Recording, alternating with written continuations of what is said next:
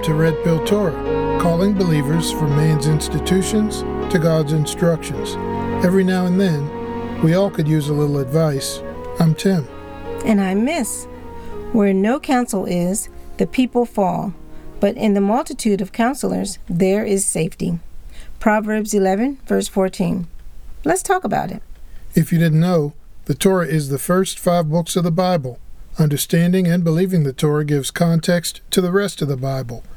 You can email us at redpilltorah at gmail.com. Find us at our website, www.redpilltorah.com. Follow us on redpilltorah.podbean.com, on Facebook, Twitter, Tumblr, YouTube, or wherever you hear your favorite podcasts. We love to hear from you. And don't forget to like, share, and subscribe. And a big shalom to our listeners in Delaware and Canada. Listen out for Red Pill Torah on a radio station near you. At the time of this recording, the Torah readings are on the portion called Yitro. In English, we know him as Jethro. He was the father in law of Moshe. Now, this particular Torah reading goes all the way through to the Ten Words, also known as the Ten Commandments. This portion is so full of wisdom, one week is not enough time to study it. As hard as it is to not talk about the Ten Words, we're going to save them for another podcast.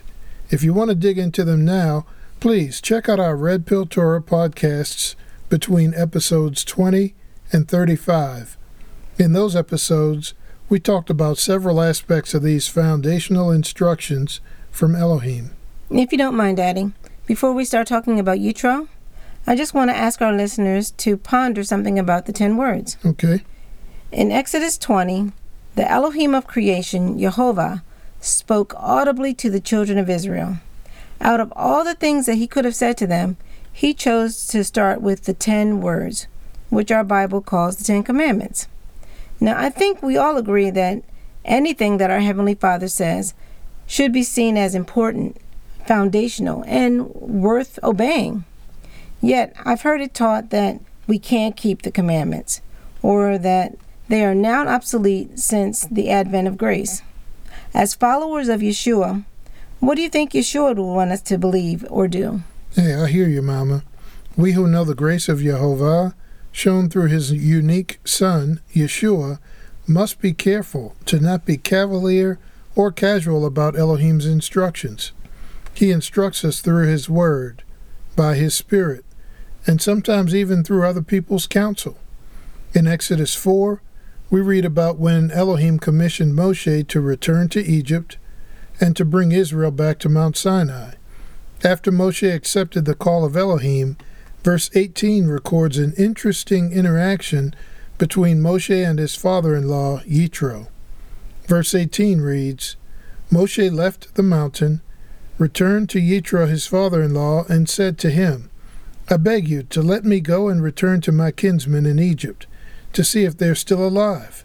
Yitro said to Moshe, Go in peace. Now back then, much respect was given to the elder of the home, and your personal age didn't really matter. Scripture shows that Moshe was about 80 years old when he asked Yitro about returning to Egypt. So, Moshe established agreement with his father in law to leave and to return to Egypt. In Yitro's agreeing to let Moshe go, he was also agreeing with the will of Elohim. Now, contrast the rapport of Yitro and Moshe with Jacob's experience with his father in law, Laban. In Genesis 31, we read that Jacob took his wives, children, and substance and left Laban, his father in law, without informing him. When Laban discovered Jacob had gone, he immediately went to find him. He was so angry with Jacob for leaving that he might have killed him if Elohim had not warned him in a dream to constrain himself. When Laban finally caught up with Jacob, Jacob pointed out that he left because Laban had changed his wages ten times during the time he worked for him, and he believed that if he told Laban he wanted to go, that Laban would have sent him away empty handed. Obviously, there was no trust between them. The lack of trust was so pronounced that they set up a monument of stones and agreed that neither would cross the border marked by the monument to harm the other.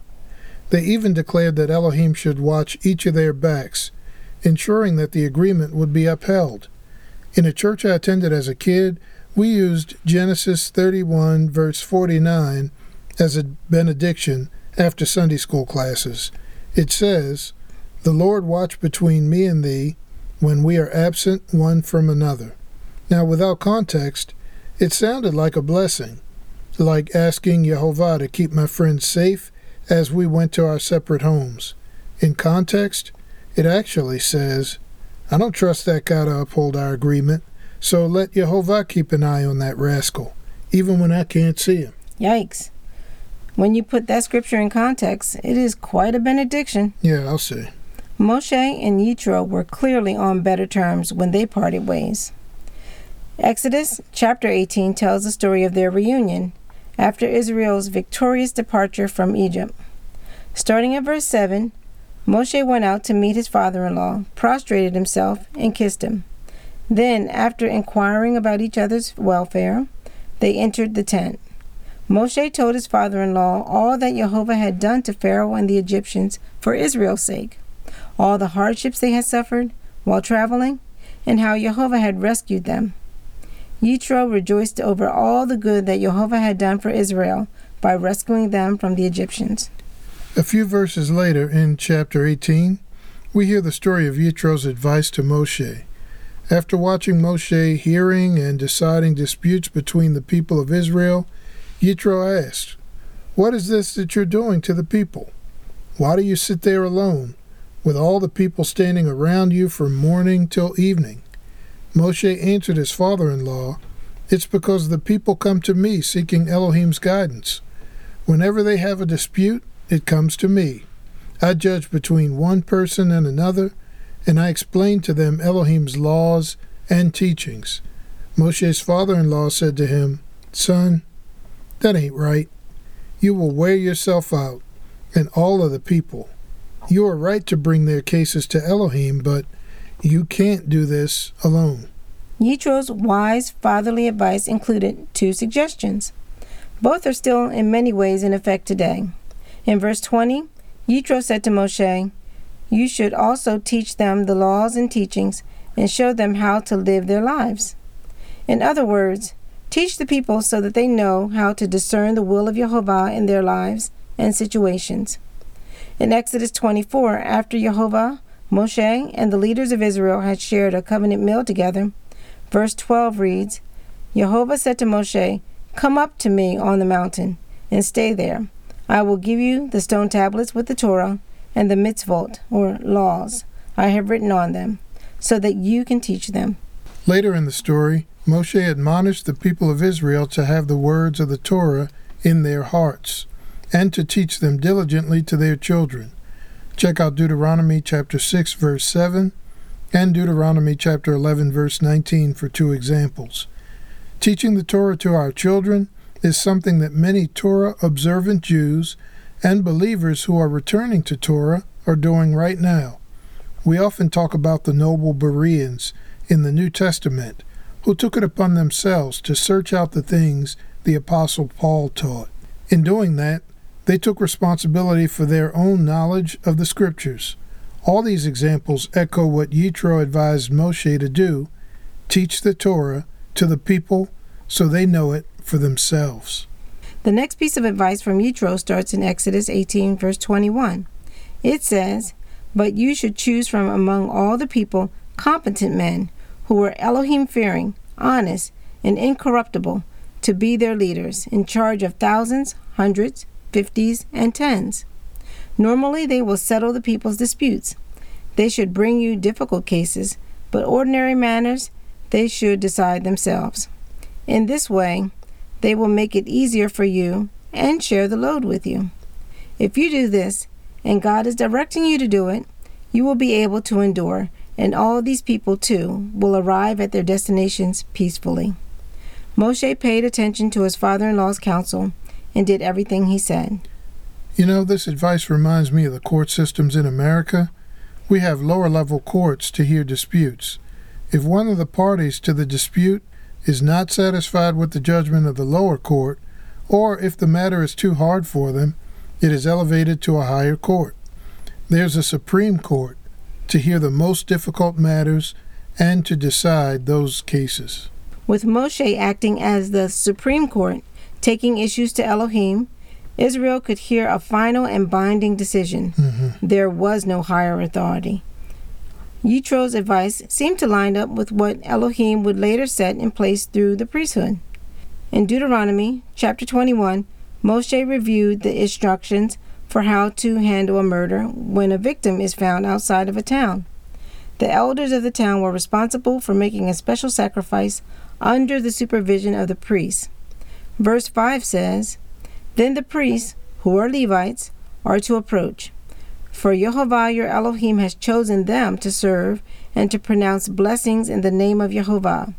They will decide the outcome of every dispute in every matter involving violence. Daddy, clearly the priests were judges in Israel. In 2 Chronicles 15, we read an encouraging prophecy for King Asa that mentions the teaching function of a priest.